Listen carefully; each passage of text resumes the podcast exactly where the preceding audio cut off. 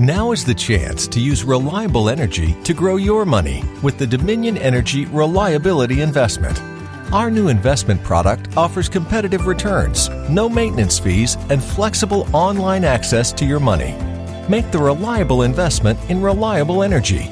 The Dominion Energy Reliability Investment. To find out more, go online to reliabilityinvestment.com. That's reliabilityinvestment.com. I don't need to tell you that Southern California is a driving town, so it's important to have a car that's reliable and safe with superior performance. To me, that means a Toyota. But don't take my word for it. Visit buyatoyota.com. At buyatoyota.com, you'll get the tools to help you find the Toyota that's right for you. Compare all 25 models, find your local dealership, check out all the latest offers, and even set up a test drive. Your Southern California Toyota dealers make it easy. Toyota, let's go places.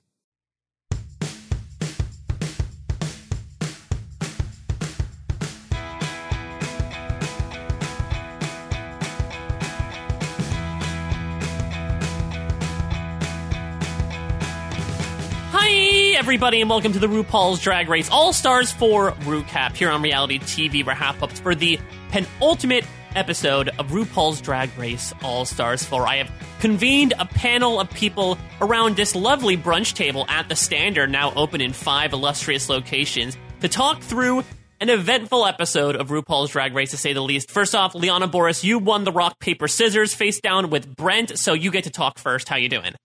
Uh, it's rock, scissors, paper, according to Monique. So I just want to clarify that. Um, but yes, I'm I'm happy.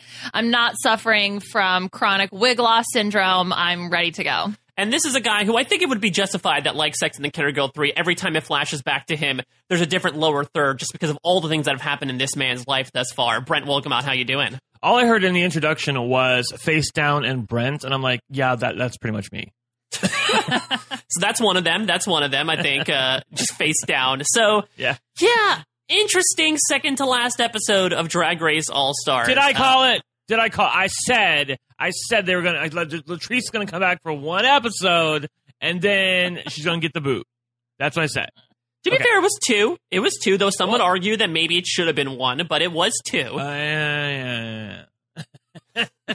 By the He, way, he rounded. Uh, look, he rounded. Yes, so let's talk about enough. that. So, like, uh, because we we left off last week having you know, mixed feelings about the fact that Naomi eliminated Manila, and we go into this episode, and the girls are sitting around the table, and it's the cold open where it's like right after the elimination. And two things that are, come to my mind. Number one, they didn't really do a great job of explaining it. I'm really, really disappointed in either the editor's choices of what they showed of Naomi or Naomi's de- decision to be really vanilla about why she did what she did. And number two, they were really trying to throw Latrice under the bus by showing her not shedding one tear, honey. One tear the entire time for her friend Manila, even flashing back to when Manila was bawling for Latrice. And then you flash forward to Latrice on the runway. She's just like, I'm good. I'm good. I mean, to be fair, I do understand. Uh, you know, there was, I think, a meme going around last week of like Manila after Latrice's elimination, and it's her sobbing, and then Latrice after Manila's elimination, they took a shot of her smiling. I do think Latrice makes a good point here, where it's a very different situation where she's like, if it was either her or me, I'd rather her go over me. Whereas when it happened with Manila, you know, she was in the top. And she wasn't. It wasn't. She wasn't up against Latrice, so I think she had, you know, stakes fair. in the fact that she was safe. But yeah, Brent, I wanted to ask you about that because you had said last week in the very beginning of this podcast, you know, all I hope for is that Naomi owns her shit And when she they did. come back and ask what And happened. she did not. You don't think she did? No, no, hell no. Are you kidding me? No. All we got was a mishmash of, well, I eliminated Manila, and, you know, part of it was because she saved me last week. Part of it was because, you know, she didn't really bring it with this challenge. And of course, you know, she's competition two. She had three wins. No! You eliminated her because you couldn't beat her at the end. Own your shit. I was so fru- Oh god, my mic's falling down. Oh my god. I seriously, I, I'm so frustrated with this. Seriously, because I really wanted her to just say, you know what? I, I knew I couldn't beat her at the end, and I really want the money. And that's all you got to say. That's all you got to say. But Liana, that's not what happened here. I feel like. Are you with me on this or not? So, okay, so I originally I thought Naomi had ulterior motives, but they just weren't being shown. But now I just kind of feel like she was being honest about her reasons. It's not the reasons that I wanted, but Uh. I don't know. I kind of feel like she was just I, I mean, the fact that she did say Manila doesn't have my back, which I thought was funny. Um, I wanted to send her home because she was crazy, or she was crazy competition, not because she was crazy competition. She was crazy competition, but then she followed it up with I owe it to Latrice. So it was really muddied. I feel like it could be potentially in there, but I don't know if Naomi is still uh, is conflating these two ideas of well, Manila was a competition beast, and so I needed to send her home, and then this you know other reasoning with well, Latrice saved me, so this is a tit for tat type situation. Yeah, that's the thing about that though, Mike, is because when she says, "Well, Latrice saved me," but Latrice was going by the report card of it all. I mean, that's she didn't save you because she was like, "Oh my God, Naomi, I'm going to save you with my lipstick." No, bitch. She was looking at the fact that Valentina had been in the bottom a few different times, and the, the episode before, both the bitches had pulled her lipstick. Okay, that's why she saved you. That's it. There's no other reason why. It's not like it's not like she's like she took pity on you and said, "Oh, let me save you, Naomi, with my grand power." No, she just uh, went by the stupid report card. And again, I'm totally fine. I'm not hating on. I'm not hating on Naomi for her. That kind of sounds like you are. I'm not hating on Naomi for her move. I'm hating on the fact that I, I, it's, and I, I'm trying to find another way to say this because I feel like I, like I'm on a broken record, and I'm just saying, oh, she doesn't own her shit. She doesn't own her shit. But I don't feel like she did, and I don't feel like she really gave us uh, closure on it because I still feel somewhat conflicted. Because if she had said to me, you know, I knew I couldn't beat her, and I had to get rid of her. That's all it would have taken for me. But now the fact that I'm confronting the fact that, as Leon- Liana points out, that may like she may be telling us the truth in this moment, and that's even more frustrating if that's the case. like I'd rather her be lying through her teeth. And I've looked on social media, and I I feel like she's lying through her teeth. Like she just didn't want the full brunt of what the fans might send her way. well, Like, she didn't got it, and she got it anyway. So yeah, she didn't want to embrace it fully. She was trying to. She was trying to mitigate it a little bit. I think that I agree that uh, you know her reasoning seems a bit conflicted. I think had she stopped at I sent Manila home because I wanted to, that's basically all needed, and that's pretty much what Monet provided. Let's not write off Monet either, because Monet gives the logic of well, Manila didn't save me that one time, and I'm a petty bitch, so I'm going to get rid of her, which is great for drama. But again, it's it's a little bit of a you know it doesn't have not the most solid piece of logic in terms of eliminating someone from something that happened, you know, three weeks ago at this point, Liana. Well, and you know, when there's been so much talk of report card, report card, report card, and that really does seem to be the criteria that they've discussed to not have that be addressed at all. Like to to to come at it from a place where you are simplifying it that I'm a petty bitch from Brooklyn and that's why I sent her home. I thought was really odd. Yeah, I So hated that. yeah, I like hated that. I wanted. I wanted more. I was like, okay, but like, no, though. I will I will give uh, credit to Trinity here, who albeit was a little shocked, and we talked about the ramifications last week. Of you know, it's a, it's a dual a double edged sword in that if people are gunning for the, the the queens to beat once they land in the bottom, that means she can be in trouble if she stumbles. But on the other hand, she did get rid of maybe her biggest competition in Manila, and that was sort of baked into uh, Trinity's comment about basically like you're a shady bitch, and also thank you very much, and then she walks away. I think Trinity just sort of represented both sides there about how it worked both for and against her. Yeah, I felt like Yeah. me, Leona, she was able to turn down the temperature a little bit because I felt like she was going to let him have it, and then she was like, she she made the great, the, the best joke in the world, and and uh, she seemed totally okay with it.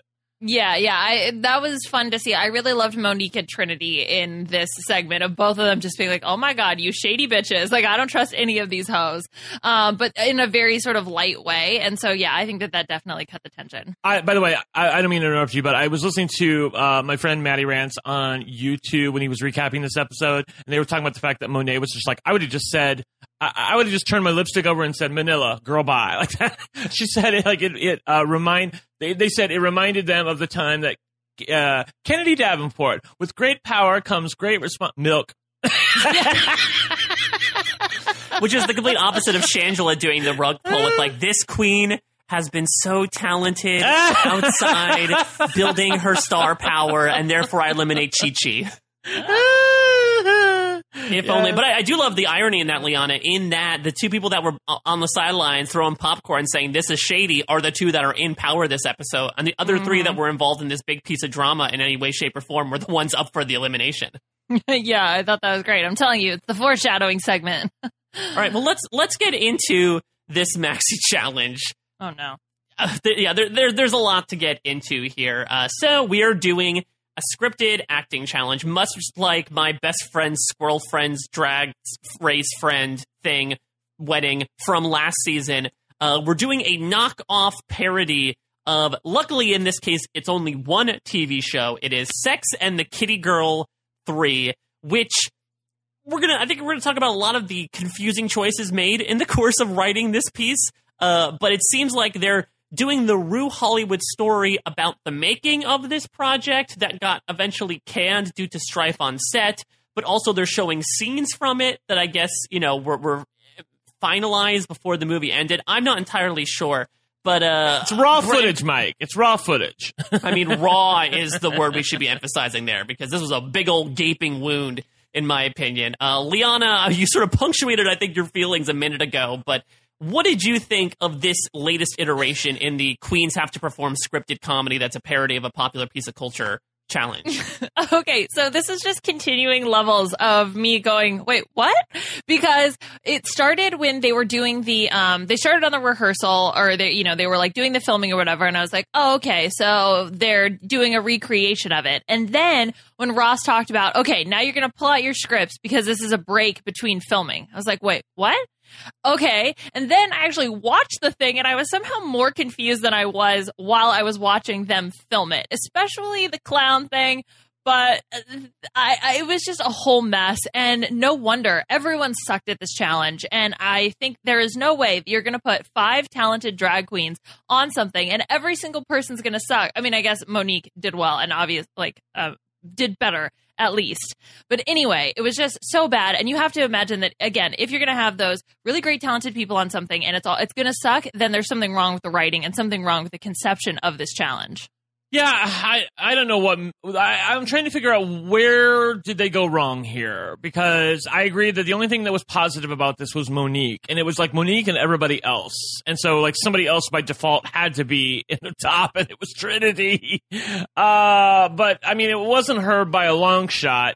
Um, I, I don't know. I, I don't know why it didn't work overall. I mean, I, I like the idea of it about uh, of of, of uh, showing you know raw footage of the initial taping. Like they've taped like you know a three works worth of footage of the movie. It eventually gets canned. They continue taping as they are taking breaks, and we're seeing the E True Hollywood footage of it.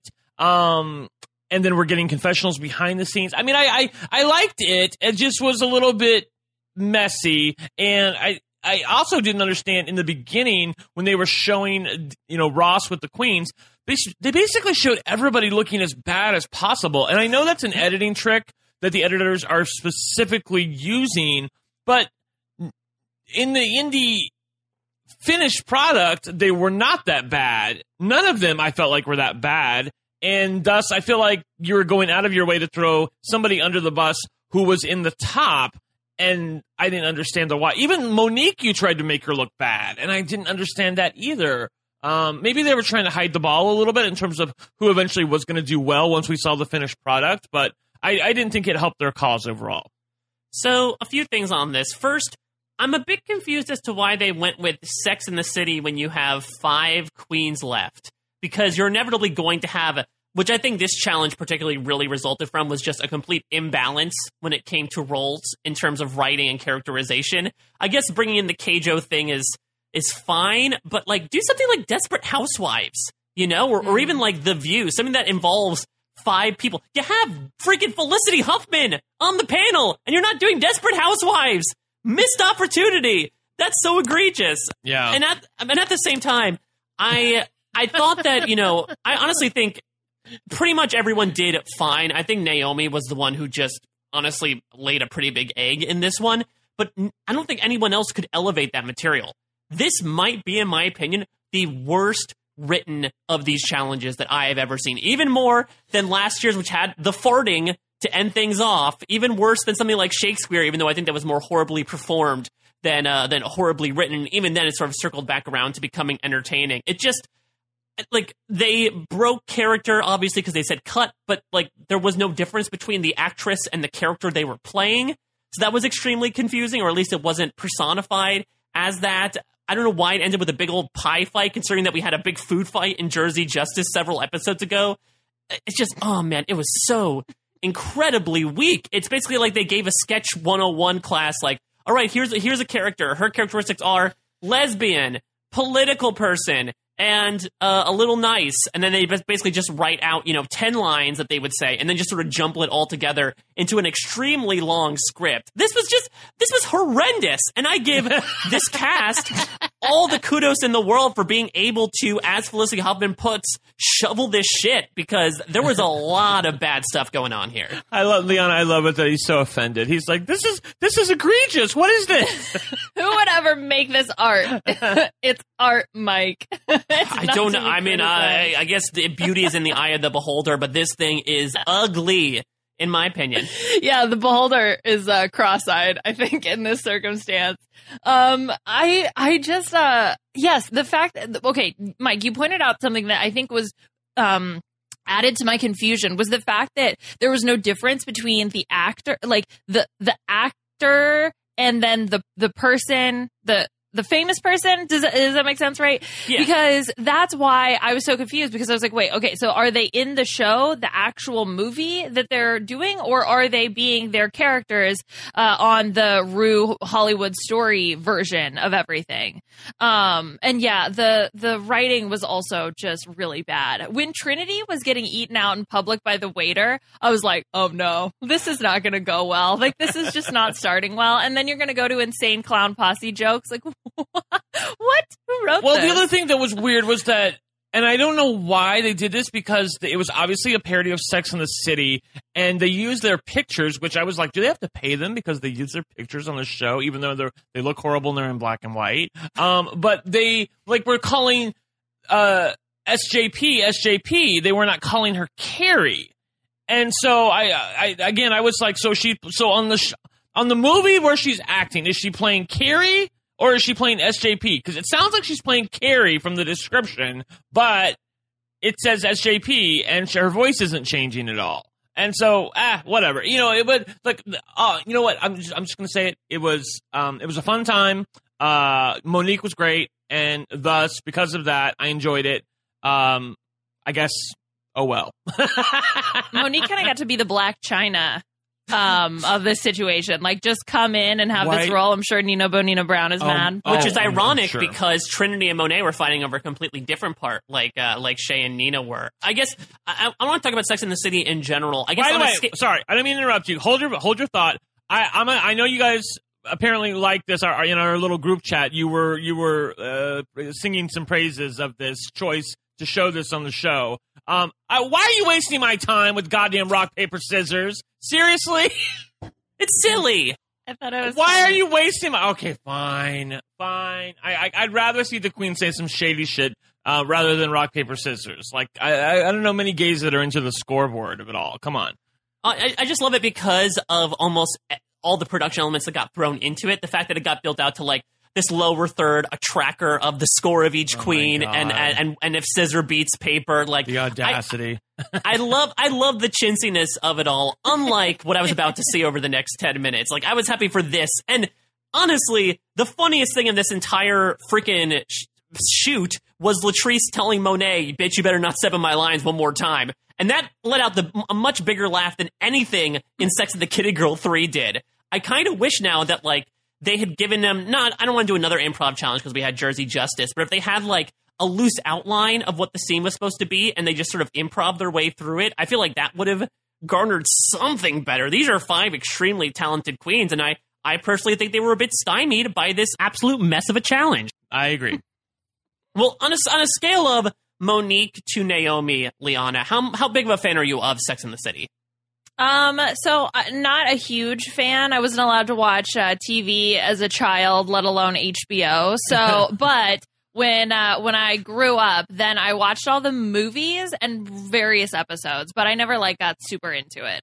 Yeah, I am. Uh, you'd you'd be some. You would think that somebody like me, um, would would be a big fan of Sex and the City. I watched a couple episodes. There are a couple of really fun episodes of Sex and the City, especially when their gay friend comes in and they're they're Yeah, know, back- Mario Cantone. Yeah, back in the day, they were like gays were really taboo. Uh, so they were like, uh, like, oh, whoa, what's a gay party? You know, like, well, what, what's a bathhouse? You know, like things like that. Um, so, oh, by the way, I don't know what a gay party is. I'm just making shit up. I'm like, uh, the, the point is that there were so many aspects of gay lives that seemed, you know, new and fresh back in like, you know, 2003 that in 2019 you're like, okay, yeah, that's boring. Um, so I, I thought it, this was it was really really fun to do something like Sex in the City, and I understood why they picked it. But me personally, I never really cared for it as much. I don't know. It was just a little bit. Um, I guess I was just too consumed by Queer as Folk at the time because Queer as Folk was basically on at the same time on Showtime, and this was on HBO. And you know, I've got I got time for one one man, and Queer as Folk was it. Well, there were many men on Queer as Folk, so I think that uh, those big men take precedence over Mr. Big any day of the week. They need to remake that show seriously because Well, I, I mean, I, I think there, I think there, were, there have been some rumors of it. they need to bring that back. I mean, uh, can you imagine the queer as folk that they could make in 2019? I mean, Yeah, it's called it's called Looking.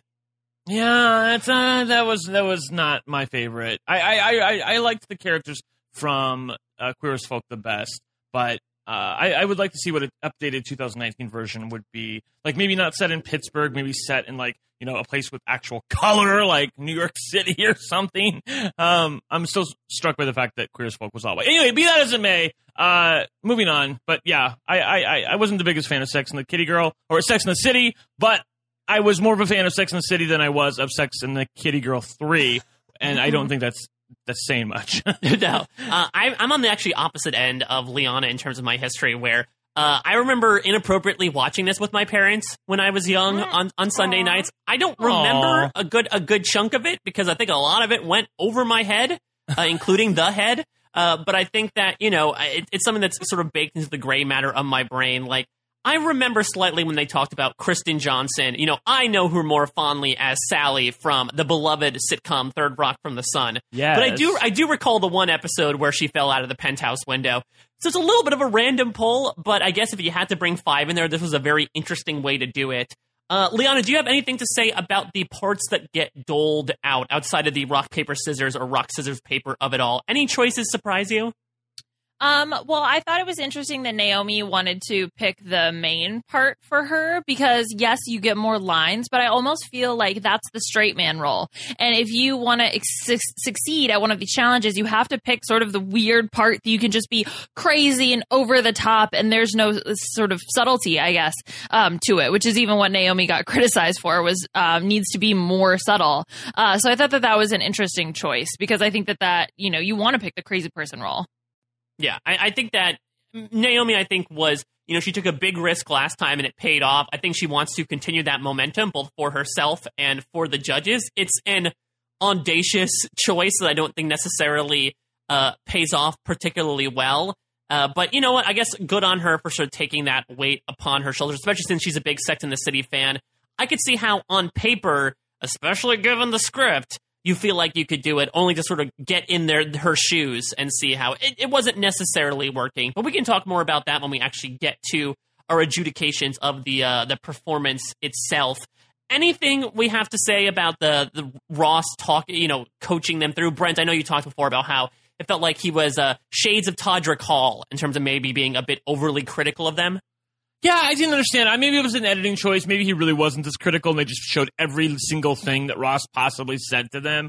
But it sounded like he wasn't really rooting for them, and also I felt like he was a little bit uneven in terms of his help. Like I feel I can't remember who it was. I think it was Monique who he gave an actual example to and showed her how. Or I think it was uh, Trinity. That's what it was. It He, was he did Kim Cattrall 101. yeah, yeah. He showed her how to, and she still didn't do it right. Um, he showed her how to do Kim Cattrall's voice, and he gave her an example. Whereas with other people, he would give them notes, but he wouldn't give them an example of what he was looking for or what or what they were supposed to sound like. I feel like that these queens would have been very. It would have been. I don't want to say easy, but I feel like they would have had an easier time had they been able to adapt or you know mimic or imitate something that Ross himself found was funny, and by extension, probably the judges. But he only really helped Trinity, and that seemed a little bit unfair to me. Like you're okay, so you're telling her how to talk and how to inflect her voice, and with ever with everybody else, you're just giving them general notes,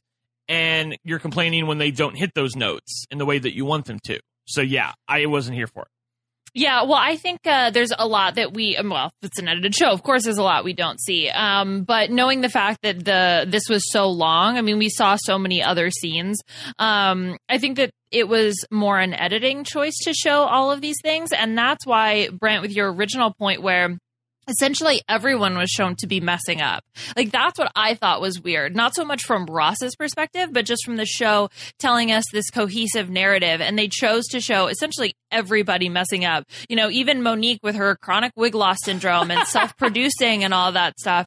Like uh, everyone was screwing up. That's what I got from this. And now, if they hadn't have included that, Mike, I think we'd have, we'd we we would have probably sued RuPaul's Drag Race for not including it. I'm so happy they showed that her wig coming off again and the fact that she she knew that it was a thing it's become a thing and it's in like it's in the pop culture you know malure now and so she's like oh oh oh oh oh well i even glued it down that's the i it's supposed to stay and I love what Liana just mentioned too. We bring back uh, self-producing Monique from the uh, mm. from the app challenge with her. I love like, self-producing this Monique. line, and then and then we do the cut, right? Like I just love that Ross is just sitting there bemused at the fact that oh Monique's coming back, and makes me kind of wish we had a different version of this so we could have more of Monique doing that. I'm assuming a lot made the cutting room floor, but there it's one of the several things I love about Monique Heart. It's her ability to direct herself.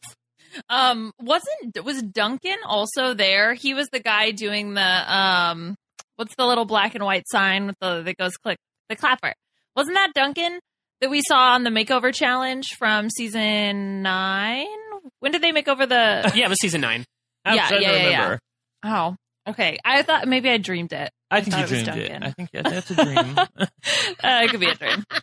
So let, us sort of start segueing into the runway here because I feel like at the makeup chairs, there's, there's just a little talk about like, oh, now that Naomi sort of broke the code here, are we going to go back to report card? And there's some definite what ifs thrown about, especially from Trinity's perspective. And you have Monet being a little critical of Trinity's, uh, you know, Trinity's portrayal of Kim Cattrall. There's clearly some uh, some resentment lying there. So let, us get to the runway because I feel it sort of manifests itself there. First thing I want to point out RuPaul has been coming for Naomi Smalls' wig with all the short dresses she's been rocking this season. I guess maybe she's ready to sort of spread her legs and uh, let the world see them for what they are. Come on, legs. That's all I could see uh, whenever I saw RuPaul on the runway this season. I'm like, she is here. Like she she has made a decided effort. It's like someone sent her a mean, nasty Twitter message and said, "You're an old queen. You can't show your legs no more." so she's just like, well, "I'm going to show you, you young whippersnapper, and I'm going to go do. I'm going to go out there five freaking episodes. I'm going to show my legs for all to see." And she looks damn good. That's right. She went out, she bought some new pantyhose and some couch padding, and she showed those young whippersnappers. Tell them to get off your yard. It's still, I just want to say this to people out there. Like, it still boggles my mind. And I know how drag works, I know how makeup works, and I know who's underneath there, but it still boggles my mind to this day that that goddess on the runway is the same guy in the crazy fruit looking suit in the workroom. Like, how in the hell? Because he's so boxy when he is in male clothes, and yet when he's in uh, girl clothes, he's totally padded and cinched for the gods, and it just looks stunning stunning. yeah, I, I, think that Ru, particularly this season, to your point, Brent, has been knocking it out of the park, and hopefully that bodes well for season eleven as well. I, I still kind of wish that Ru had done, uh, you know, what she did during a couple of these challenges in season ten, and actually dressed like the theme. I would have been interested to see what her take on Kitty Cat Couture would have been, uh, but then we wouldn't have gotten some legs being shown off. So I guess it's sort of like you, you know, you win some, you lose some. Yeah, I, I heard, uh, and this may be fake news, but I, I, I swear I've heard after the fact that when Ru, and I don't, was it, was it this season or last season when Ru did the um, space challenge and dressed up. Yeah, know, that was uh, that was last season because okay. I think it was the the last ball on Earth. She wore like this Martian esque uh, visor, much unlike not unlike Tamar Braxton this season on Celebrity Big Brother. I know, right? I know, right? Wait, that's uh, the one with the head cover, like the whole head cover thing, yes. right? Is that what I, you're talking about? Yeah, okay. I heard she was sick, and that, that's why they made those choices. But that sounds almost like too neat to be true. Like, because that would sort of disappoint me because I love the fact that she dressed up for it. I mean, that was the best part. So if you're telling me that the only reason she did it is because she was sick, that would that would disappoint me a little bit. Having said that, I love her. Uh, I love her runways this season, and she like she, it's not just same old, same old. Which, by the way, can't be said of one of the contestants on the stage this season. Any thoughts, Liana, on our two ju- guest judges this episode? Uh, the aforementioned Felicity Huffman and uh, designer Jason Wu.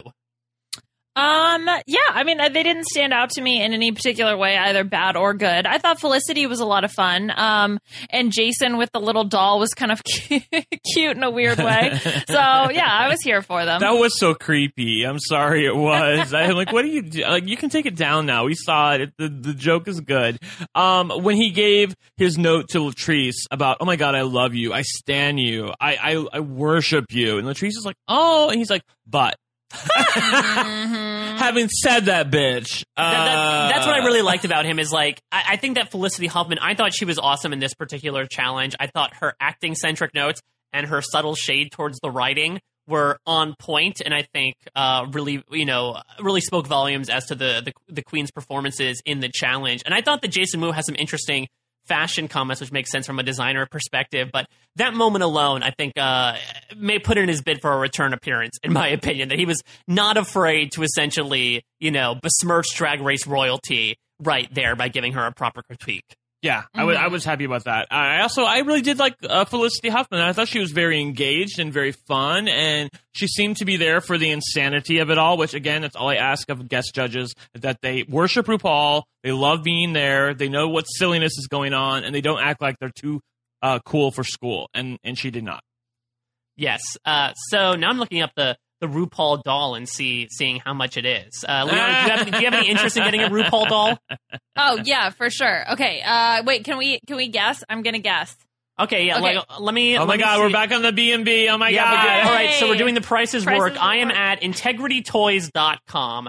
Uh, we are looking for the price of the Glamazon Extravaganza, the oh. RuPaul doll. Uh, it says the second RuPaul doll in the new series, named Glamazon Extravaganza, the RuPaul doll designed by Jason Wu himself, is now sporting a fierce, 100% newly articulated body sculpt, coupled with a glamorous new accessories and a ton of attitude. This revamped incarnation of one of Integrity Toys' most iconic celebrity dolls is sure to add a ton of sass to your collection. So, Liana, what is your guess as to the starting price? If I were to pre order this doll right now, what would be the price? Oh my god, it's pre order. Uh okay, I'm gonna say it's a hundred dollars. Brent, what about you? Oh, the way they were hawking it, I have to think it's probably pretty expensive. I'm gonna say that they're really trying to sell it like a collectible, and it's like I'm gonna say like four ninety nine as in dollars. Unfortunately, Brent, you are over. Liana wins here. Uh, uh, $145 for the oh, okay, all right. Rudol.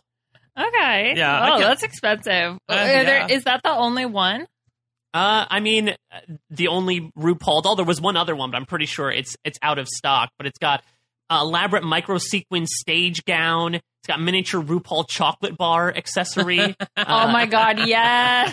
It has a pair of pair of hands with long manicured nails. Parentheses new hand sculpt. Uh, so there, there's a there's a lot of stuff going on here, and I think it speaks volumes that we are spending more time, I think, talking about the RuPaul doll than we were we were talking about this challenge, uh, just in terms of proper interest. Oh my god, I just looked it up. First of all, it doesn't really look like RuPaul all that much though, like not gonna lie. There's something weird about the nose shape, although it does have an upper lip. Yeah, I was so. gonna say. Ah. and uh, yeah, she's wearing a sequins gown. sequins gown, yay. well, let's get into the, uh, the runway here, and we'll pair the Queen's Kitty Cat Couture look with their respective performance in Sex and the Kitty Girl 3. Let's start with the top here. Let's start with Trinity the Tuck, her take on this skin tight cheetah cat suit, and the part that she ends up winning out via rock, scissors, paper, Kim in Sex and the Kitty Girl 3. Brent, I know you sort of vocalized this before, but what were your overall thoughts on Trinity this week?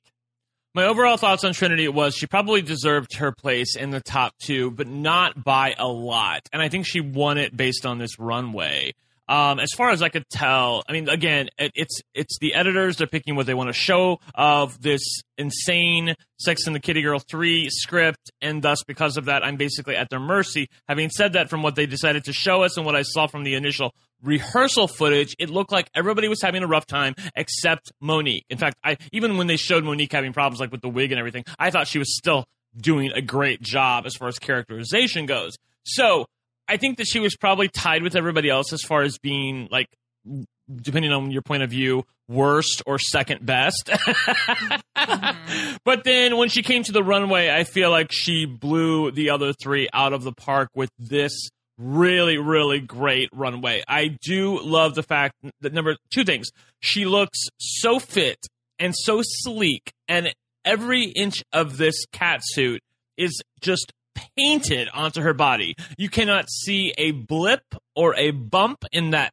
tuck. Mm-hmm. She has earned her name. I love the fact that the uh, suit itself is um, it is shaded in places where there are natural muscles, so I do feel like gives it some natural depth and doesn't look as uh, matte as some of the other uh, looks that we're going to see on the runway and I feel like the makeup is kick ass. So I really was here for this, and I loved how she moved on the runway as well. And I also love the fact that she didn't um, she didn't crimp or uh, skimp on the uh, hands as well. I think mm. I can't tell if she.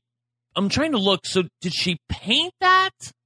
Or is it gloves? I guess it's gloves with fingernails that are open. I'm, I'm still trying to figure out exactly what it is, but I, I love this look. I think it's a definite win for her. Yeah, I love, love, love, love, love, love this look. It's so cool. Like, I want to wear it. I want this to be my my updated Halloween costume because it's just so freaking cool looking, and it just looks real. And I love the extra long tail for no reason. Like that was just a cool prop yeah. that she got to yeah. sell when she was on the runway.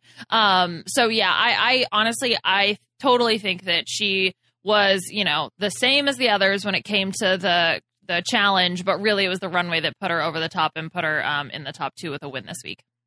Yeah, I can understand, you know, why there might be some critiques of this being very simple because it's essentially just an airbrushed cat suit, but it's so well done. Mm-hmm. Brett, you sort of spoke about the patterning and how it really shapes itself to form like a humanistic body and make the furries watching go wild. And she's selling the tail. She's doing her weird Valentina esque meowing uh, down the runway. And I, I, think it's it's just something that she really sold. I mean, Michelle said you don't need to bring out something completely complicated every time, and the fact that there is not a wrinkle in this, I think, yes. just shows yes. how she really got this fitted to each and every part of her body. Which I think she benefits from the fact that she's sort of like Detox, and that they really can wear these types of things because they're natural bodies or naturals in quotation marks there, but their natural bodies are already proportionized to fit the female figure.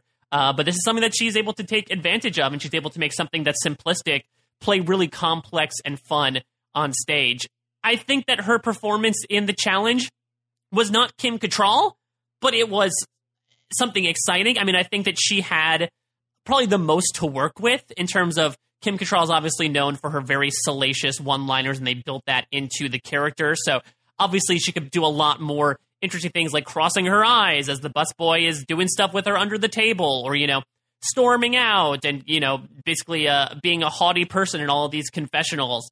So she had a good amount to work with in winning that rock paper scissors contest, but again, you know, the writing definitely still dragged her down, considering how repetitious uh, or repetitive it got, but both are acceptable, Mike. yeah, both, both are. I, it's you know what this reminds me of actually in the Jersey Justice Challenge we said that Latrice was definitely the bottom. Everyone else at least did pretty well, and there had to be someone to fill out the yes. bottom two. So we went yes. with, with Monet. This was the exact opposite. Monique did really well. Everyone else did fine, and Trinity just sort of found herself in the top two by default. Yeah, I'm trying to think.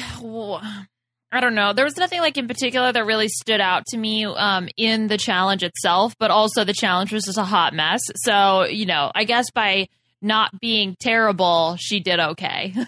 yeah, I think my the funniest thing by far was her saying in the script, I'm supposed to literally fuck a duck, which I don't know, just made me laugh that that Samantha has gone so over the edge that she's now having sex with a duck. Right. Uh, though again, considering the runway, uh, don't necessarily put animalistic intentions, you know, out of the mind's eye.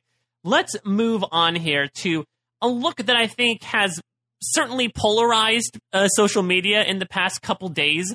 Brent, what did you think about Monet's Pink Panther inspired look and her performance as Kristen by default in Sex and the Kitty Girl 3? I thought her performance as Kristen in the sequel was pretty boring. Uh, and I was actually kind of bummed that she didn't get uh, Kim Cattrall because I would have rather have seen Monet as Kim Cattrall and I would have rather seen Trinity as uh, Kristen. Kristen. Yeah, sorry. I want to. I keep Kristen Johnston and Kristen. I always mix up. So, um, the point being that I thought it was pretty boring, and I, I there was nothing memorable at all, and I don't feel like she did anything to elevate the material. Not that the material was that great, but you know everybody's working from the same page, so what are you going to do? Um, the runway, I did not care for this look. I did not. I do not care for this look. I there's something about it that is just wrong.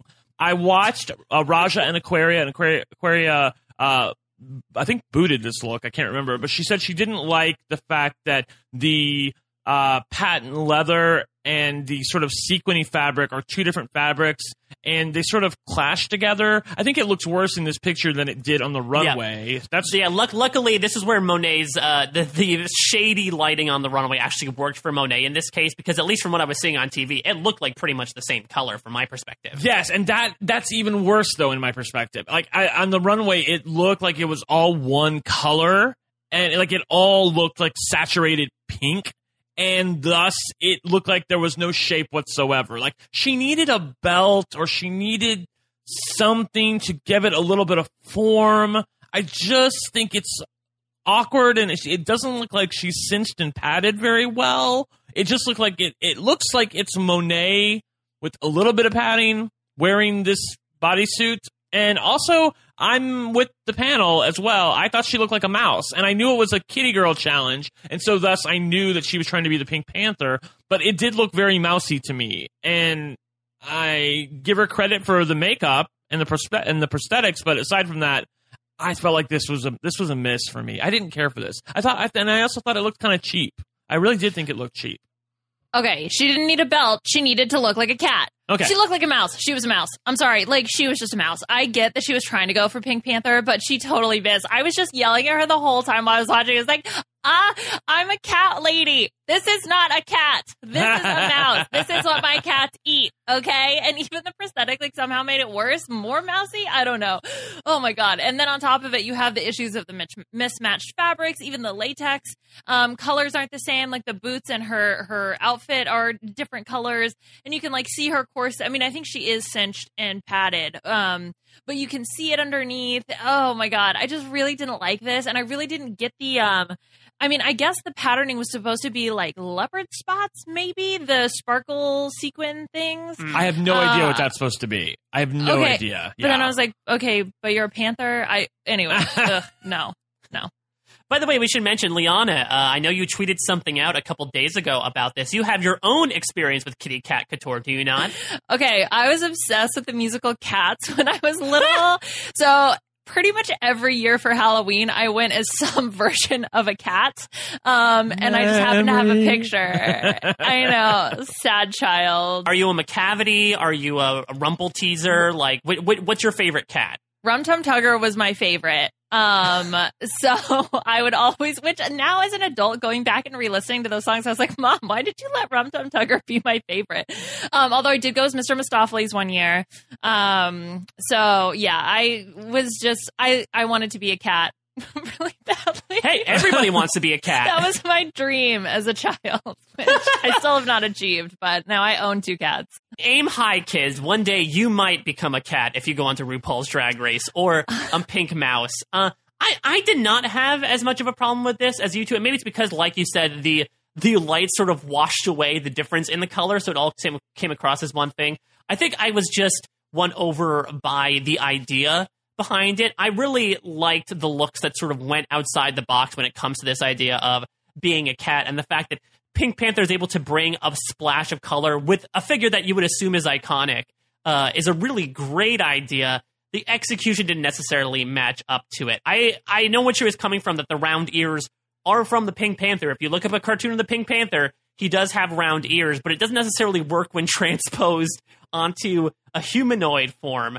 Uh, and the wig is interesting too. I guess you want to bring the drag feminized element into it with the wig, but I don't. Maybe she got the memo that all the All Stars winners were uh, were blondes, and maybe Monet's just trying to pick up on that trend right before they Oh. round the bend. But it, it's an interesting choice. Yeah, I don't care for the wig. In fact, I didn't even notice it because the costume to me is so it's so offensive to my eyes. It was so offensive on the runway. Again, like I on the runway, all the pinks look the same. It's so funny because looking at the picture, it looks like there's three different pinks or four different pinks. In fact, I Liana, I didn't even notice on the runway that the bodice and the boots look like they're completely made of different fabric. In fact, they look like they're different colors for God's sake. Um so yeah, no, it this is this is just it was it was a miss. She looked like a mouse, and I I even though she is cinched and padded, and I agree with you that she is, it looked badly done, and thus because of that, I didn't I didn't like it. and I will. All my sympathies go out to her in the challenge. I think Felicity Huffman said it perfectly. Where look, you can only shine a turd so many times when it's just going to be a big old piece of crap by the end of it. And the fact of the matter is, this role that she lost out on and sort of just happened to fall into her lap was not very good. For all the talk that Ross and Michelle were saying about like bring us more of this persnickety girl, I totally agree with you, Brent. I thought Trinity could have done a fantastic job at that. Bring back like the sister Mary Kuntz of it all. I think Monet was trying to tackle it from an actress perspective when this was clearly calling for the more campier side of drag performance, but the script was just bringing nothing for her in terms of jokes. She was the straight woman. I, I'll disagree that SJP was the straight woman. This character was the straight woman. She Yeah. was the normal one, and it, it just it sucked that she ended up with this part where she really couldn't do much with it. I think she tried to, and she was talking about all the nuances in her performance, even though she can't spell it. But I think she was dealt a bad hand here that she did not help with her runway look, unfortunately. hmm Yeah, I agree. All right, moving on here to the queen who would ultimately go home here. Latrice's take on Kitty Cat Couture slash, I guess, the entire safari in general, and her performance as Cynthia in Sex and the Carry Girl 3. Liana, what are you thinking about Latrice's swan song here? Um, okay, so for her performance in the challenge, um, I do go back to the line where she told uh, Monique to stop stepping on her lines, and that was the best that she w- did in the entire challenge, and that was not in the challenge. That's sort of how I feel about the Ru Hollywood story thing. Um, but just oh god, it was also just so bad in general. So I'll just talk about her runway look, which was also oh my god, just so bad in general. or at least that's how I felt about it. It totally looked like, and I think this was said in the photo fashion review, but they for some reason tooted this look, which I really don't get. Those airbrush t-shirts that you get at the Yes! boardwalk. I was like, you have got to be kidding me. It looked so freaking tacky. So tacky. And I love the fact that the silhouette was the same gown she wears every week. uh, maybe the wig was good. The rest, not so crazy about. Yeah, the wig is where it begins and ends for me. I don't know Uh-huh. what the fuck she was thinking here. I think Monique had it right three episodes ago, and I tweeted this out because someone else pointed this out, and God bless them.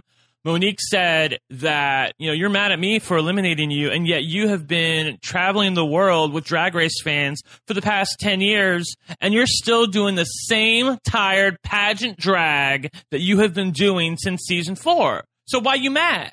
And then she comes out in pageant drag. And like this and this wasn't even good pageant drag. This was terrible. I'm like this okay, th- let's be clear. This was not Kitty Girl Runway. This No. was Jungle Runway that she shoehorned into the Kitty Girl uh, theme because there is a zebra, there is a uh, goat or a giraffe. Uh, like, oh, th- this is a safari dress. This is not a kitty girl dress. They, I cannot believe they didn't clock this more. Maybe they did and we just didn't see it.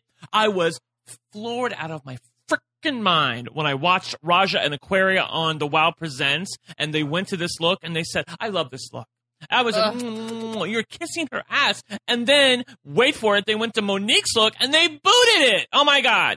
Oh my God. I couldn't with this. is terrible. This is, this is, this is offensive to me. Like, you didn't even try. You just like stuck out lion. Someone said that it was something that like a bed covering you would win at an amusement park as a consolation prize for not winning the game. Like that's that's spray painted. Like that's what you would win. I don't know. Again, well, I'm trying. I'm trying here, folks. I'm trying. Uh, th- this is just terrible, Mike. Well, please, please tell me, explain this to me. What the hell happened here? Well, I think that Latrice talked with uh, the beloved BeBe Zahara Benet of, hey, there's a kitty cat couture. I know that you were most infamously Jungle Kitty. Can you talk to me about what I should wear? And after she got out some rockakatitis, tutatatas, uh, she described to Latrice what she needed to put out. And the result that she got was, uh, you know, a mural that you would find in an elementary school library intersposed onto a dress. And uh, it, it's it's not working, unfortunately. I do agree with you, Brent. I think that she, I really do admire again the the the girls that were taking this idea and really running with it in terms of kitty cat couture. But I think she went a bit too wide on this one with including the giraffes and the elephants and the zebras of it all, or the brown cow stunnings. It, it's an interesting dress, but it doesn't necessarily scream kitty cat couture. Uh, I do like the wig. I think the crimping really hints at a lion's mane, so I kind of wish that if she had donned like a lion esque costume instead of the all the other, you know, uh, major beasts of Africa, maybe that would have bode a bit better for her. I actually thought in the challenge she might have been one of my favorites uh, because even though you disparage her performance in the sequel cha- and then the sitcom challenge, Brent, uh, I think Latrice is good. I think she settled into that character nicely. You know, again, there wasn't a lot to work with, but she seemed confident, sure of herself. I think Felicity Huffman made a great note where it seemed like she was actually connecting with people instead of just sort of like some like someone we're about to talk about just delivering their lines out to the non-existent audience that's sitting in the studio. Right. Uh, so I, I will commend Latrice here, where I think her natural affability really informed this part. But that being said, this runway look sunk any chances she had of making it into the top two. I, I I'm just I, I I just I don't understand. Like, okay, go back to I think it was last week when she was it last week that she won, or was it the week before? Two weeks ago. Two weeks ago. Um, where she had that plastic outfit with the ball in her head, and like it was it was interesting, and and it made me take a second look. That is the only time where I've looked at Latrice on the runway and been like, oh. I've never seen that before. That's new and interesting. Let me look at that again.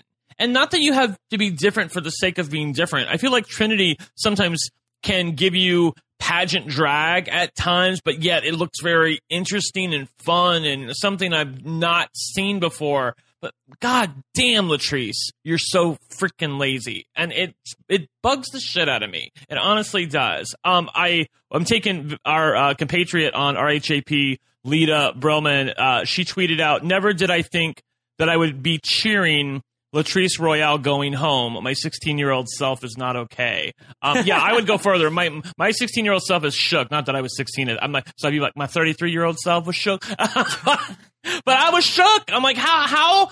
I'm like, I'm actively rooting against Latrice, and I'm sure there is a large segment of the audience who's listening to this right now, going, you know what, Brent, you're right. You're right, Brent. You're right. And and I'm like, where did it all go wrong? I don't know. I she it's just like she doesn't care. Well, I wonder if it's become a thing where Latrice has built an immense amount of popularity with her personality and her aesthetic. And I think that coming to the stage, she always wants to bring that part of herself. And I wonder if it's because she's been so successful touting out these pageant like looks. And not to say that they're bad. Again, she looks beautiful in there, but, but they're a bit samey when you're seeing them week to week. I wonder, Liana, if it's a thing where she's like, this is my aesthetic that I feel comfortable in. And unfortunately, when you see it back to back to back, it becomes redundant. But then why do you? But Liana, why didn't she? Why did she come to All Stars then? If you're not, if you're, if you're like, you know what, I got my own aesthetic. Um, people, I'm known for that. Then why are you going to come to All Stars? Then I, I, I think that's a bad choice. She should have turned it down. It's a greatest hits tour, baby. That's what she's doing. She's going to come out and play her greatest hits. You know what? Even when I saw her perform in like December or whatever, the she opened with um the Aretha Franklin lip sync song that she did with Kenya Michaels. I mean, it was like a medley thing that Yeah, she did. yeah. Um, but anyway, so yeah, it was very much playing the greatest hits. And not gonna lie, I like almost cried a little bit when she came out and did that. But it was a minute long number. It was not a runway uh, throughout nine episodes or however many episodes she's been on um, of this season. So Right. I think yeah, it definitely gets very repetitive hearing the same hits over and over and over again. Let's move on to Naomi here. Naomi had a huge week last week, being in the top two for the first time this season. Uh, she ends up crashing down here to the bottom three. Liana, I gotta say, uh, I think she did the best job looking like a Big Brother casual fan on the runway. Oh my god, I know. I was like, I'm wearing that outfit right now. Naomi is me. I have yarn balls stuck to my head. Um, I loved, I love that it was a creative take on it. Um, so I was definitely here for it. Um, I wasn't a crazy fan of the pastel colors. I didn't know that that was a cat lady thing. Obviously, I need to go change my wardrobe because I have a tendency to go for bolder colors, but pastel is where it's at. She needed more doilies, perhaps, um, to go along with the pastels. But yeah, I thought it was fun. It was creative. The like weird cat things did look like they had been won at the same fair where Latrice got her dress.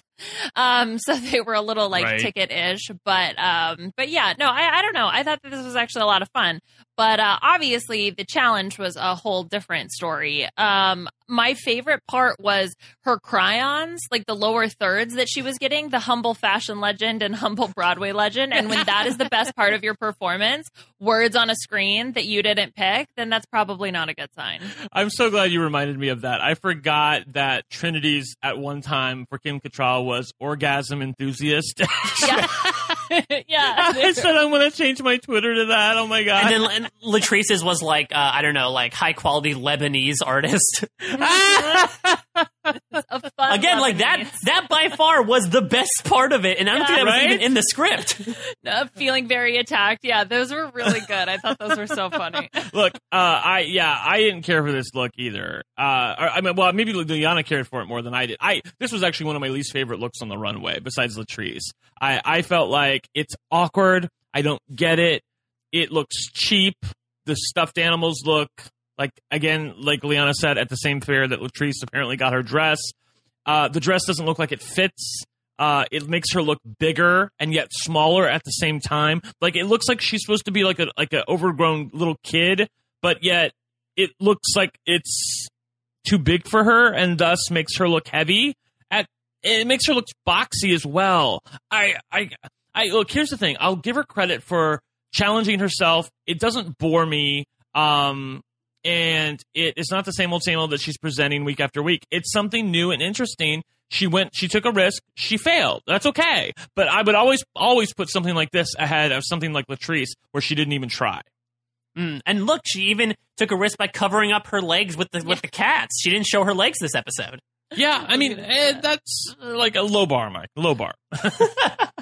Yeah, this look again, I really like the idea of it. I like the take on the fact that she's not embodying a cat; she's embodying a cat lady. And I like the incorporation of the stuffed animals. I don't think they're supposed to be realistic, but they add nice accessories to it. I particularly like the one that's over the shoulder to sort of embody this brooch. Uh, but the colors, yeah, the, the pastel colors. Uh, I, I guess it's it's supposed to invoke like grandmother's blanket that she knitted all on her own.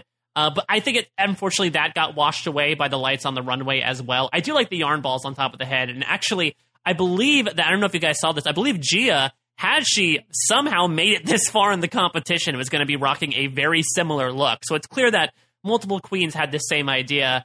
Her performance in Sex and the Kitty Girl 3, unfortunately, was my least favorite. Uh, just Yeah. because I feel like the other four, even though the writing was pretty darn bad, they were at least able to like settle into something comfortable and try to sell it.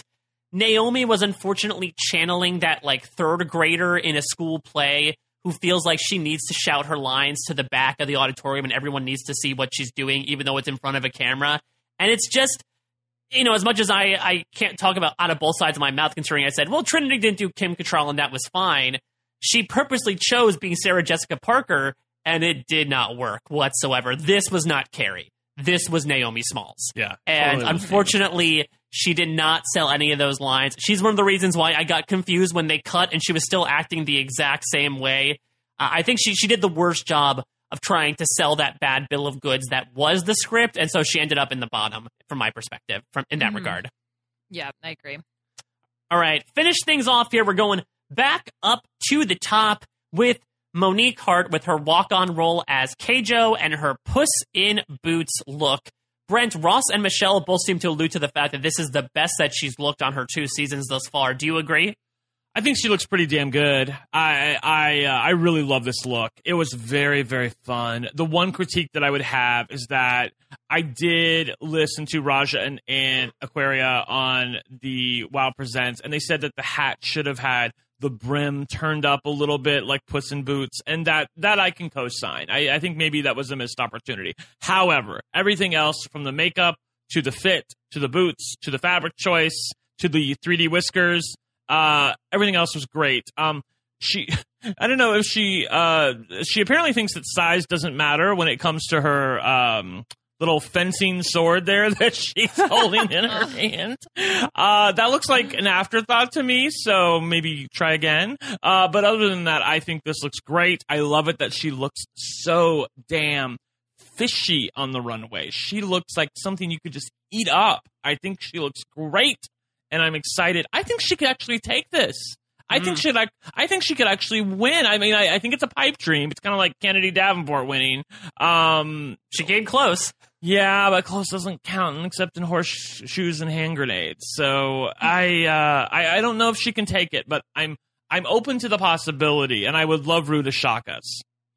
Um, I I loved this outfit too. For me, um, I think it wasn't the bodysuit wasn't as good as Trinity's. However, I loved the fact that it was creative. I loved the stripes and the fact that she did, you know, the Puss in Boots twist on everything. I thought was really cool, and the prosthetics I thought were really neat and actually made her look like a cat.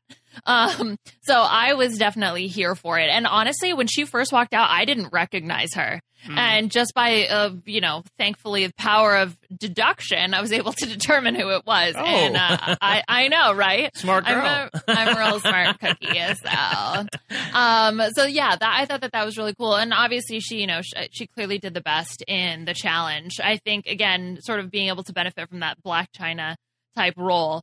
Um, and just come in and, and be her goofy self. And I, that was a lot of fun. Yeah, I, I didn't even address her in the challenge. She was amazing. She was a revelation in the challenge. Um, and maybe it's just because everyone else kind of was so meh, but she was great. Her energy when she walked in was such a drastic change. She had complete freedom to be able to basically do whatever she wanted as Keijo. And I'm so glad that she took the license and went for it because it was great. And I feel like it was because of her and her performance specifically, not her lines, but her performance and her facial expressions and her mannerisms that this material was as watchable as it was in the end. I, I really do think that. Her entrance saying "Hiya, skanks" oh was Oh the God. only time I laughed in the course of this. Yeah, me too. Yep, yep, yep. She just was so fun. I mean, I think that now it might be a good strategy with these scripted acting challenges to take the part that has like the, the least number of lines but enters last. Because I'm thinking about Monique in this. I'm thinking about uh, Asia O'Hara as Parasailing in Breastworld, and like both of those were able to win challenges by just being someone who comes in late, makes a big kerfuffle, and just brings a new energy to it. It draws all eyes to you as a default, and so it's easier for you to stand out. So I think it was, I think it was awesome that she was able to pick the part. She definitely benefited from the fact that Kristen Johnston was only in one episode of it, and Monique didn't know that much about it, so she basically just did her own take on it. I'm glad she, did not. Well, I, I, I was going to say she did Monique, but I don't think that's true. I think I think I think she tried to characterize it a little bit. Do do you well, think- yeah, I'm, I'm, glad, I'm glad they did not settle with uh, Keijo doing like Bell's palsy, talking out of one side of her mouth and twitching. uh, that might have been a bit too far,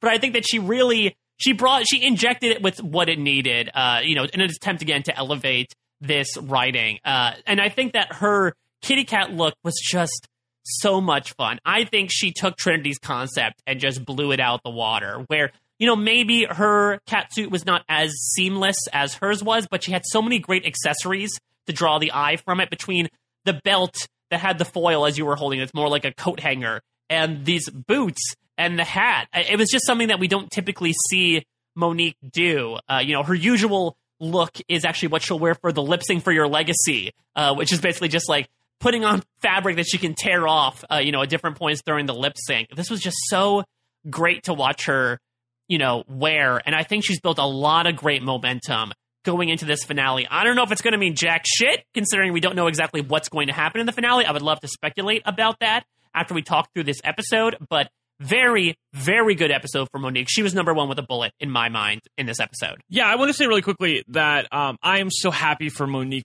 personally. After I feel like she got the shaft a few times during season 10, and I don't feel like she got the um, kudos that I felt like she should have. And I, I feel like maybe the show didn't quite get her. I feel like they get her now, and thus she's succeeding. I saw the preview for next week, and RuPaul was like, So, what's the difference between last season and this season? And she's like, Bitch, I'm winning. so, I'm so here for her.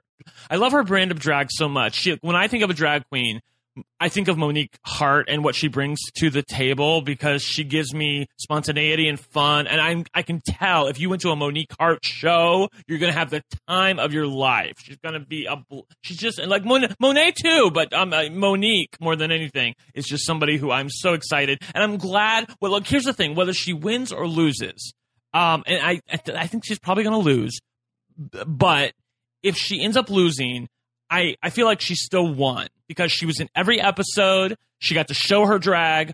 We got to see that she can lip sync. She can learn her lines. She does know how to memorize. She is professional. She has a lot of different takes she can do for drag. And I feel like she's a winner in the end. You know what I mean? I, I hate it's not. I, I know we all hate that when you know that's Rob's favorite or least favorite thing when losers say, "Well, I'm the winner." But I do, in some ways, feel like that Monique, win or lose, can say, "I'm the winner." Definitely giving me a little bit of Aja vibes from All Stars season three, yeah. where you know you have somebody who, I mean, I know that there are differences in their stories, but right. you know you get to see someone come back and really have a little bit of a redemption. Um, is really nice and a surprise. And, yeah, like yes, I was surprised. Like I can't believe she's doing as well as she is, and I'm so here for it. Yeah. Yeah, no, same. I, I mean, I thought I was like, okay, we have the three cannon fodder, and then probably Monique Heart is the next. Yes, one. thank you. That's, yes, yes. That's what I thought, yeah, and no, yeah. that's not what happened. I'm, and I'm, I'm. She does. She just makes me really happy. I know that. Oh my gosh, with the goop and the brown cow stunning, I thought was going to be annoying, but it didn't end up being, and and I'm really happy for her. I will say also, I wish they had lip synced in their cat suits, and this could be the cats fan deep inside me, but I was really disappointed. Aw, they could have lip synced to Skimbleshanks as the railway cat. That would have had. Imagine them like doing death drops of that to Andrew Lloyd Webber. Oh, I would die. I would, die. I would have been here for it. Uh, well, let's let's get to these deliberations here because I do want to give kudos to the editors here, where I think they sort of built up this idea that Naomi's choice had changed the game a bit as to how you might decide to get rid of people, especially given that this is the final cut before the finale. You know, it's like in Survivor when you say, okay, we got to vote out this. And back in the day, you used to say, let's vote out this person at final four so that we all make it to the final three. Uh, so I think there might have been a mentality in there of like, let's get rid of some heavy competition. You know, if uh, so, we have a better chance of winning. I think if Trinity was in the bottom, that definitely could have happened. I'm going to give major credit to Trinity here. I love that she turned these deliberations back on the bottom queens by being like, well, who would you have eliminated? And basically causing their own sort of internal drama so that uh, Trinity is might be less culpable if a different outcome happens. Liana, do you have any thoughts about these deliberations? Um, yeah, I well, I thought it was funny that, that Trinity did that because she was the one who was preaching at the beginning of the episode that she, you know, was still going to go based on the report card.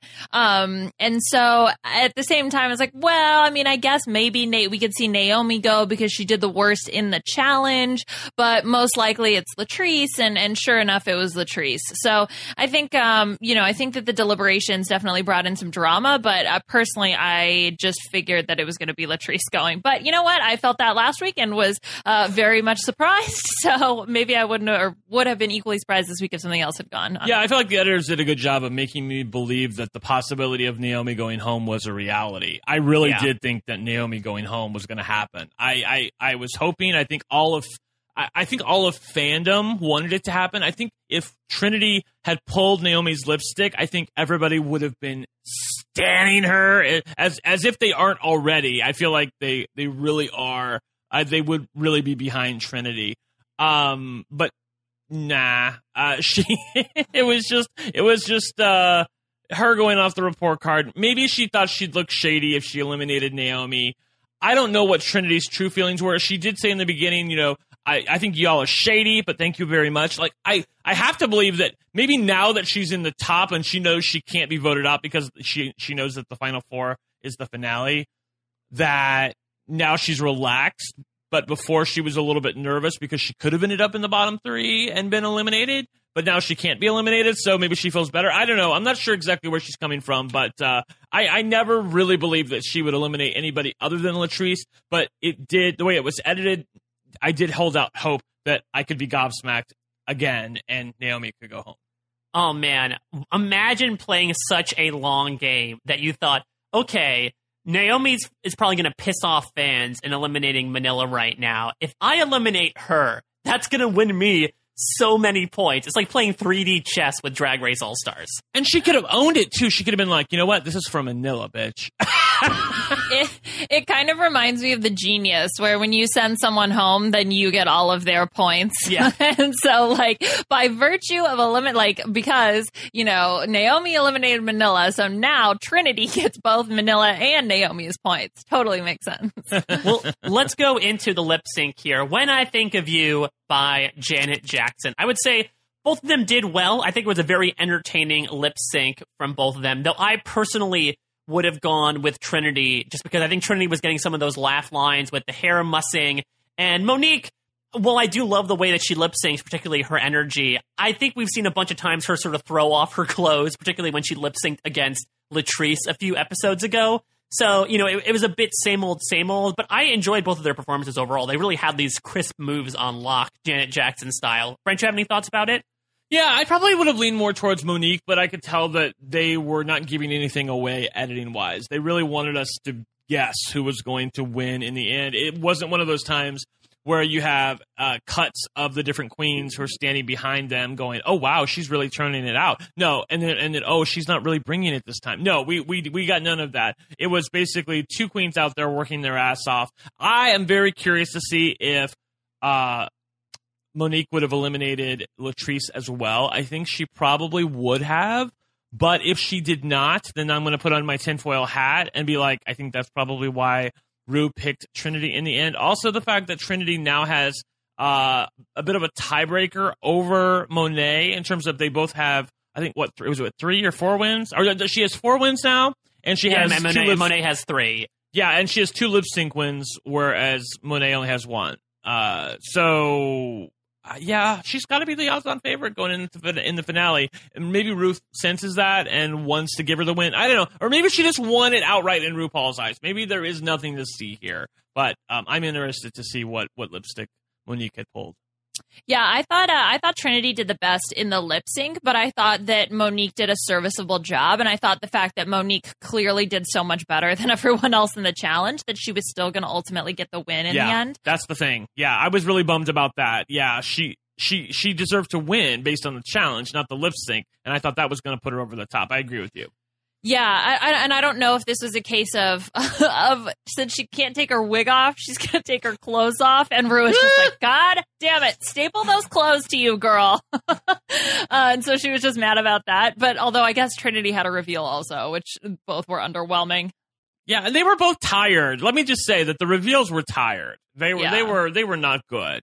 I was not. This is I not was RuPaul's reveal race, okay? I, I was not entertained. People, I was not enter- entertained. The reveals this season have been ho- horrible, like all with, of them. with, with the exception, in my opinion, of Gia Gunn, Yeah. uh, in in the Lalaparuza, I thought she, that was one where I'm like genuinely like, wow, I did not expect that to turn from one thing into another thing. And I will say, actually, my, I think my favorite part might have been Trinity doing this sort of like whipping her hair back and forth and then jumping into a kneel. Obviously, I'm sure she had pads on, but I can imagine that that hurt all the plastic in her body. Uh, so kudos kudos to both of them for putting out a very energetic, vivacious performance. Uh, but Trinity takes it here and sends Latrice home. To answer your question, Brent, I believe some Nancy Drews uh, t- took a look at the next time on footage, and I believe if you look really closely, you can see that Mon- uh, Monique had eliminated Latrice as well. So it seems like a foregone conclusion no matter what, though. We always adopt any tinfoil hats here. They're, they're always fun to pick through. Yes, BeBe is the mole. Yes. Yes. no, it was Candy uh, on Big Brother. It was the mole. Yeah. Well, uh, speaking of that, that's actually a great segue into going into this finale because I am so pumped about these top four queens. They're not who I would expect. Uh, I think of going into this season, I would have said my top four would have probably been Manila, Trinity, Monet, maybe Valentina, maybe Latrice. So I did not expect this particular configuration of four. But I feel like maybe unlike other All Star seasons, each one of them brought something unique to the table. They, each had at least one moment this season where they really turned it out. And I can't, I'll admit I can't legitimately see all of them winning. But if all, if one of them did win, I would be at least comfortable with saying, okay, they did some stuff that would garner that title. Liana, how do you feel about this final four as we go into the finale? So I'm just looking at the report card. Um, so I know Trinity had four wins, um, but had two like win wins. Uh, where she actually won the lip sync and got to send someone home, and she was only in the bottom once. Um, Monet and Monique both had three wins and one win win, um, and seemed to be in the bottom twice. They're both in the bottom twice. So for me, it's Monet and Monique uh, as sort of that second slot. I don't know. And then I see Trinity is sort of the front runner to win. So I think if we're going to do a similar situation where we go from four to two, I think it's going to be Trinity and then either one of Monique and Monet. Probably Monet because Monique doesn't seem to get a lot of lot of love, although she has been doing it the more or getting more love this season. Uh, but I think Naomi probably will not win. I think it's going to be between a Trinity and then one of either Monet and Monique. Yeah, I would probably co-sign that. As far as the tinfoil hat theory goes, based on what they showed us in the preview, um, I'm going to guess that.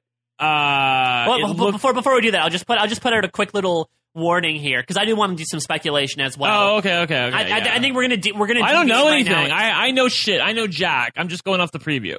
Yeah, so that might be the subtitle of this podcast in general. by the way, we don't know shit. Uh, but, but we're gonna we're gonna we're gonna segue into some some possible uh, speculation as to what next week would provide. If you don't want to think about that, if you just want to keep Drag Race out of your brain until this finale on Friday night, go ahead and tune out now. Thank you so much for listening. I just want to give that quick warning to not you know spoil people that that don't want to be spoiled. But Brent, go ahead. What what are the thoughts that you have about it? I think that the three previous winners of All Stars are going to come back and they are going to be the jury and they are going to determine the top two. I think that's what's going to happen. Why? I because I think that Ru likes the idea of a jury. However, I think that you are kidding yourself if you don't think that RuPaul has at least some input in terms of what Chad, Alaska, and who else won? Oh, Trixie. Shangela. Yeah, incidental shade. yeah, incidental shade. Sorry, um, but you're kidding yourself if you don't think that Ru has any input in like the, she's not going to let them make some wackadoodle decision and put like you know I don't know Naomi and Monique as the top two. Uh, I mean, not that they wouldn't deserve it, but I just don't see it happening. Um, I feel like that this is Ru's response to last season in that she wants a little bit of a twist at the end, but on the other hand, she's not willing to put it in the hands of a bunch of crazies who are gonna who are gonna mess up what she wants. uh, so yeah, that's what I think is gonna happen, and I think that uh, I think it's gonna be. I agree with Liana. I think it's gonna be Latrice and probably Monet at the end. Although I really want it to be Monique. I really want it to be Monique. I really want it to Monique. I The coronavirus is creating chaos around the globe, which could destabilize the U.S. economy in the months to come. That is a devastating risk if you are heavy in stocks with no safeguard. Wise investors know to hedge against stock market collapse by investing in gold and precious metals. Noble Gold can help you protect your retirement with gold and silver IRAs. Whether you're a new collector of rare coins or a seasoned investor looking to diversify your portfolio, Noble Gold can help. Visit noblegoldinvestments.com to learn more. That's noblegoldinvestments.com. I feel like they've been throwing Monet under the bus a little bit in terms of what they've shown confessional wise in the past few weeks. She's kind of looked like a bitch and she's kind of looked a little hypocritical in her confessionals. I wanted her to get eliminated solely because the fact that she pulled Manila's lipstick and then 45 minutes later she's going on about the fact that, well, Trinity, you know, she might be shady when if she pulls my name and then I might go home. I'm like, what are you, what are you talking about, bitch? Shady. Like, what were, what were you 45 minutes ago? Like, uh, so yeah, uh, we'll see. I just really love the phrase wackadoodle. Yes. that's, that's what I got from that rant, friend. I wasn't really listening because I was thinking about the word wackadoodle. That's so good. I'm going to start using that. Oh my God. We're in for just such a wackadoodle finale. Oh, it's so Uh, good. Okay. All right. I'm here for it. I totally understand the concept of bringing in these three winners to figure out who will who deserves to be the next one to join the Drag Race Hall of Fame. But it's ridiculous. It is wackadoodle if three people who haven't seen the season come See, in. I said this last Yeah. week and you poo pooed me. Like, were, were we on the air when you poo pooed me or not? no, pooping went on off the air. Unfortunately, Okay, yeah, I, I said this to you guys. I said I think this is what's going to happen. Uh, maybe, I said maybe this will happen. And you're like, well, they haven't even seen they haven't even seen the season. And I'm like, has that has that ever stopped reality TV before? It's just it's just ridiculous. It's like if they did Survivor or Big Brother and they said, okay, these nine people that got voted off before you, final three, they're not going to vote. Instead, we're going to bring in some nine random people who haven't even Who heard I can of the show. control. Yes. Okay. Yeah, that's where it's coming from. I swear to God, that's the reason why. I don't mean to interrupt, but I feel like that's the reason why because of what happened last season with Kennedy somehow making it into the top two, even though she, I mean, I think she deserved it. It's just that I wanted it to be Kennedy and Shangela, not Kennedy and Trixie. Basically, people voted for their friends. And I think that's what Ru didn't like. And so now she's like, well, you know what? I think these three people will be fair. And also, if they make some wackadoodle decision, then I can probably say, hey, are you really sure you want to you want to do that? Okay. Yeah. So, uh, you, you didn't mean that, right? Yeah. So I feel like that that's where this is coming from. So we'll see. I understand like the the nice situation of it as well, and that it, it's you know talking about the legacy and like we're choosing you to join us. And I mean, like you said, I think Ru might have some control in terms of like, okay, this is what's been going on behind the scenes, and I'm assuming they'll have a chance to plead their case as well. Uh, and I do like the image of the three of them presenting the scepter and the crowd. It does bring this holiness to the Drag Race Hall of Fame that they talk about each and every episode.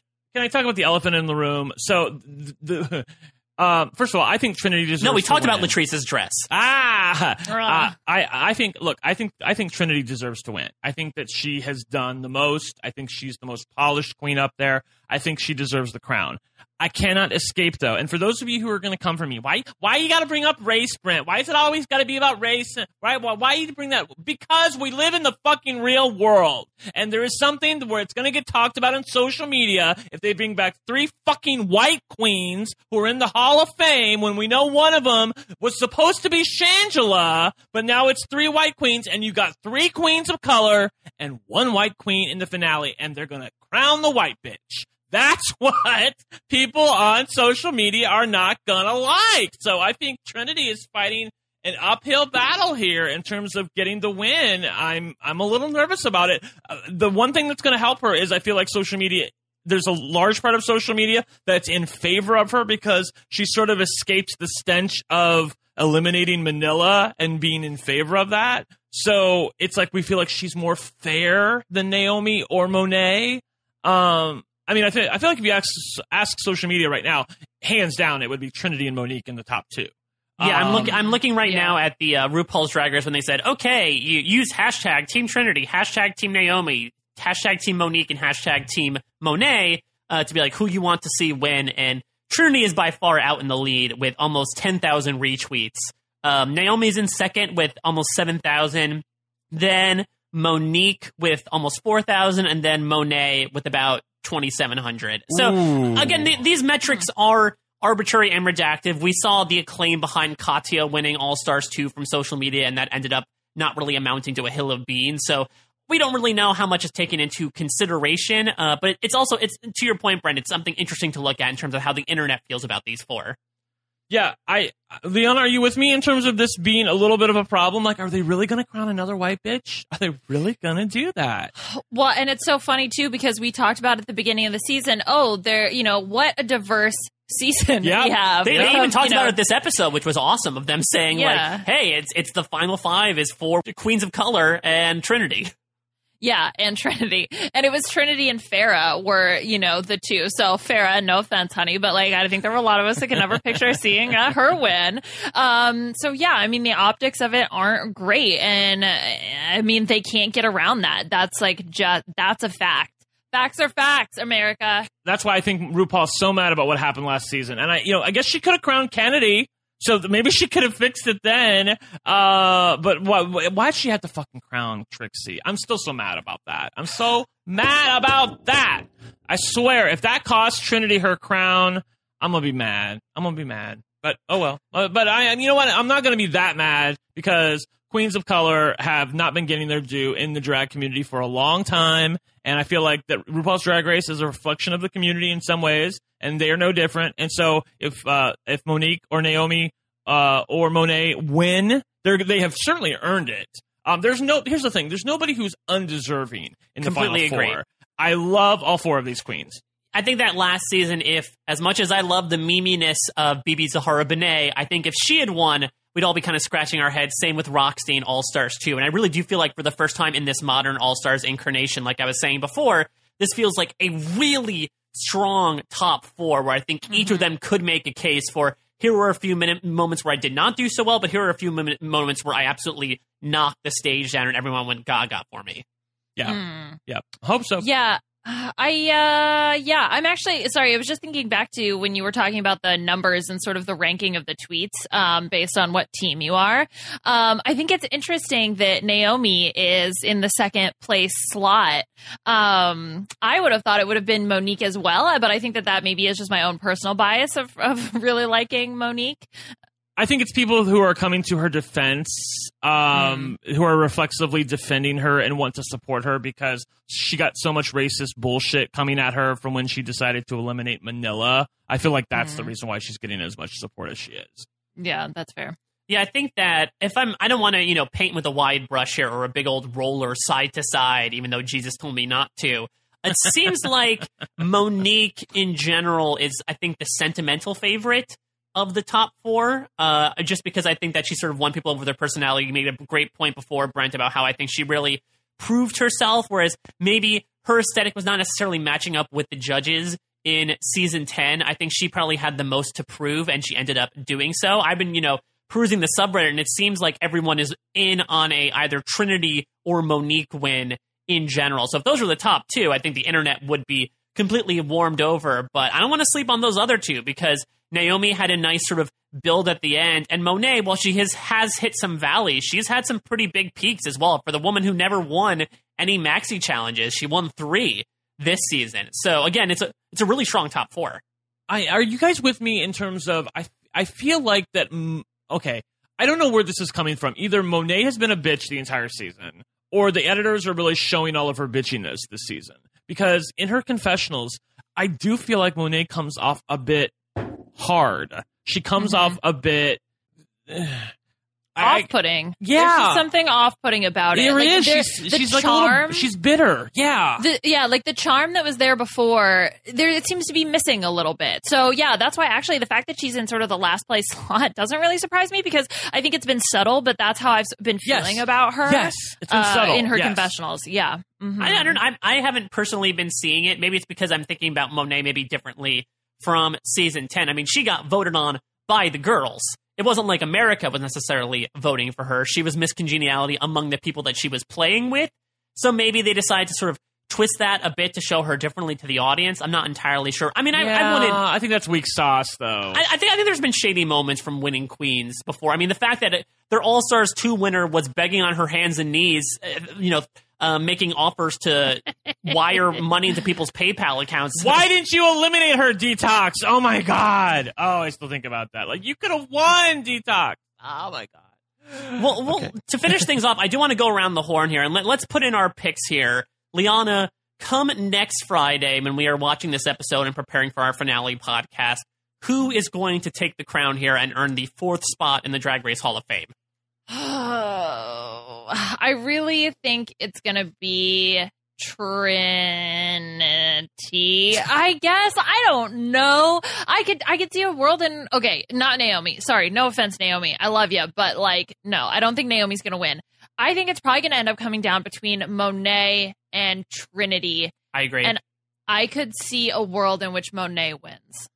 I, I had the exact same thought that I think that Trinity makes a lot of sense from a report card and performance perspective, but I think Monet has built a solid resume for herself, and I could see those top two somehow Monet is able to eke it out because you also look at like you know Trixie finished in sixth, she finished in sixth, you know, on her original season. So it's not like maybe someone like Monique, who didn't do too well in her first season and then suddenly becomes part of the Drag Race Hall of Fame, is a bit more of a head scratcher if you look at it on paper. But I, I definitely agree that those are the top two, and it just depends on what they sort of value in their choices. Brent, what are you thinking? I mean, I, this is like um, the old Survivor sucks, like brain, heart, and guts. Like, I feel like my brain is telling me that Trinity will win. My gut is telling me that Monet will win, and my heart is telling me that Monique will win. Um, so that's what I want. yeah, I do. I do think as as fierce as Naomi has been, I do feel like if the winners are indeed determining the top two, they're going to look at Naomi's record and be like, "Oh, she only won one challenge. Okay, well, that's an easy person to cut." So unfortunately, I know you said Brent, like if she cut Manila, she better be doing this to you know further her spot in the game, and unfortunately, it might end up due to twistery to having her go out uh, in the first group. Yeah, here, and but- unfortunately for her, none of those winners had to deal with anything like that, any shadiness like that. You know what I mean? Like they they all won based on beating anybody they possibly could at the end. It wasn't like Alaska won because somebody else knocked off, you know, detox before the final four or something. Uh, so there, she's not going to find a sympathetic ear by saying, "Hey, I took out Manila. I really want this crown." I, I don't think they're gonna. If if that's indeed what we're ha- what's happening for the finale, and I don't know that it is. I'm just guessing based off the preview. I could be totally fucking wrong. Uh, so we'll we'll see, but I don't think it's gonna help her. Next week, also in the preview, we're going to see our usual uh, four person music video challenge. This one to uh, Super Queen. Uh, I am super excited, even though maybe Todrick's edit and the way he's displayed on Drag Race has been rubbing us the wrong way. The products speak for themselves, and this is, again, a very, very talented group of four in terms of choreography, especially. So I can only imagine the product that it's going to put out. It might put Kitty Girl to shame, and will definitely put Sex and the Kitty Girl 3 to shame as well. So I'm I'm excited to wrap this season up. It's been an enjoyable season overall that might have hit a few bumps in the road along the way, but I'm really pumped about this final four and I'm excited to break it all down, take a hot minute to breathe before we dive into season 11. Yeah, me too. I, I am. I feel really good about this top four, and I'm just excited for the conclusion. Uh, you know, I think there's a little bit of burnout that's definitely happening, and so I'm I'm excited for this to be over and to really see the conclusion. And of course, the music videos are always just so much fun. So to have that come back as well, um, I think will be really nice. And I I just have to wait and see who wins. I'm excited. Yeah, I'm excited to talk about it with you both next week to have you all give us your thoughts as well. You can follow all of us on social media. Brent is at One Lucky Gay, spelled O N E. Liana is at Liana Boraas, L I A N A B O R A A S. I'm at a Mike Bloom type. Uh, let us know your thoughts about this episode, about the challenge, about the outcome, about who you have as a pick for the finals, and uh, the winner, and what might be happening with these former winners. Also, check out the great stuff that these two are uh, doing on Celebrity Big Brother. Though I guess we just had the last Liana Saturday of this season, but it'll be back soon for uh, Big Brother Canada Seven. It never ends. It's like passing a stone. Oh, no, no, right. Ah, bitch, I'm stuck in your kidneys. And Liana and I will also be uh, getting together this week to do our B&B Survivor preview special. Reality TV is alive and well in February of 2019, so we are not going anywhere anytime soon. We will calcify like that kidney stone. And hopefully, it's not too painful for you to listen to us. Uh, so, thank you all so much for listening. We'll be back next week to talk through what is sure to be an incredible finale of RuPaul's Drag Race All Stars 4. For now, you may sashay away. Bye!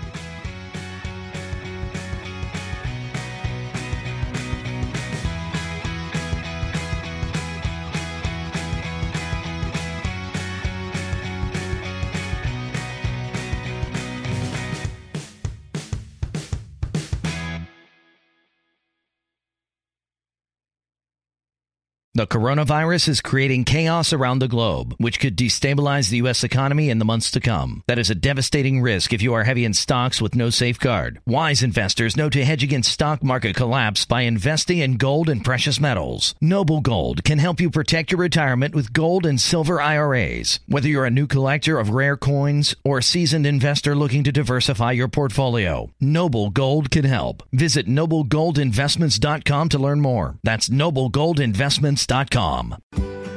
Now is the chance to use reliable energy to grow your money with the Dominion Energy Reliability Investment.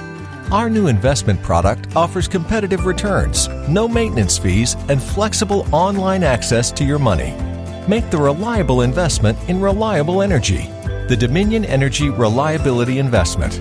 To find out more, go online to reliabilityinvestment.com. That's reliabilityinvestment.com.